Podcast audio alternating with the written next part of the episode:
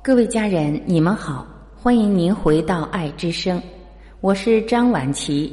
今天让我们一起来分享爱之声的家人作家马月霞老师撰写的文章，题目是《团队的感觉》。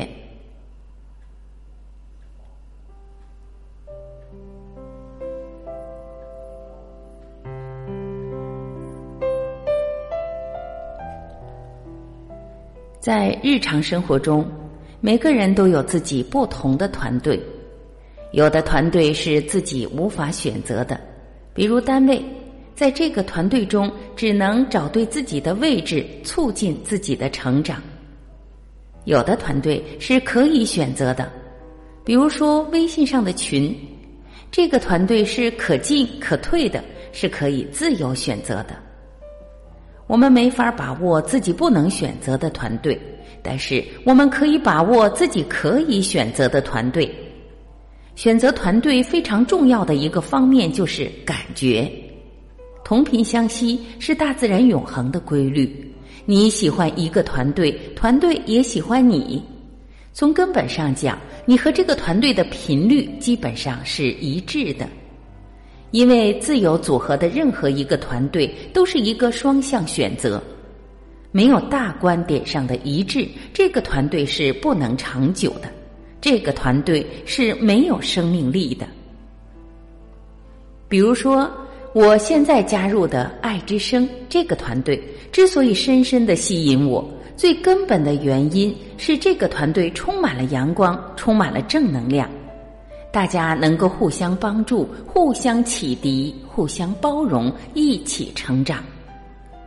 团队的人员来自全国不同的阶层，尽管他们社会背景不同、工作环境不同、知识结构不同，但是大家的追求是相同的，就是把爱之声当做一个学习的平台，把爱之声当做一个交流的平台。把爱之声当做一个成长的平台，把爱之声当做一个互相帮助的平台。在爱之声这个平台上，有道的层面的知识，有术的层面的知识。爱之声是一道文化大餐，每个人根据自己的需求，总能找到自己喜欢的那款。我和爱之声结缘，是从一名听众开始的。张晚琪的声音高贵、优雅、甜美，深深的吸引了我。随着时间的推移，倾听者变成了参与者，参与者变成了撰稿人。一年多来，我在爱之声收获太多，在写稿的过程中，激发了我的创作激情，培养了我不凋谢的记忆力，让我的逻辑思维清晰，形象思维有审美的画面感。我严格把握给爱之声稿件的品质，拒绝心灵鸡汤。我要求自己的每一篇作品必须有新的观念、新的感悟、新的启迪。我觉得好作品传播的不仅是艺术，更重要的是传播思想。一年多来，我把自己写给爱之声的稿件集结成两本书，这是多么大的收获！这是多么大的享受！我能加入爱之声这个团队，真是一种幸运。在爱之声这个团队，我还收获了许多道德层面的知识，比如老师们讲的《道德经》《论语》、能量朗读、每天早晨的智慧文字分享等等。这些道德层面的知识，用润物细无声的方式，像蒙蒙细雨，滋润着我们的心田；像缕缕阳光，照在我们的眉宇间，让我们潜移默化改变自己的知识结构，让我们每天进步一点点。在爱之声这个平台，我还收获了许多树的方面的知识。比如说做酵素、刮痧、艾灸、有机农业种植，这些让我们的思维方式和行为方式都发生了变化，让我们的身体收获了更多的健康。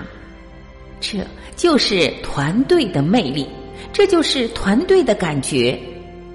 微信群这个团队是非常松散的一个组织。你觉得他有魅力，你觉得他给你健康、给你阳光、给你正能量，你就非常喜欢他，精心的去呵护他、建设他。而每一个人的呵护和建设，让这个团队更加健康的成长。感谢爱之声这个团队。感谢团队的建设者、管理者、参与者，是大家的努力，让我们这个团队走得更稳，走得更远，走得更健康，走得更加热气腾腾。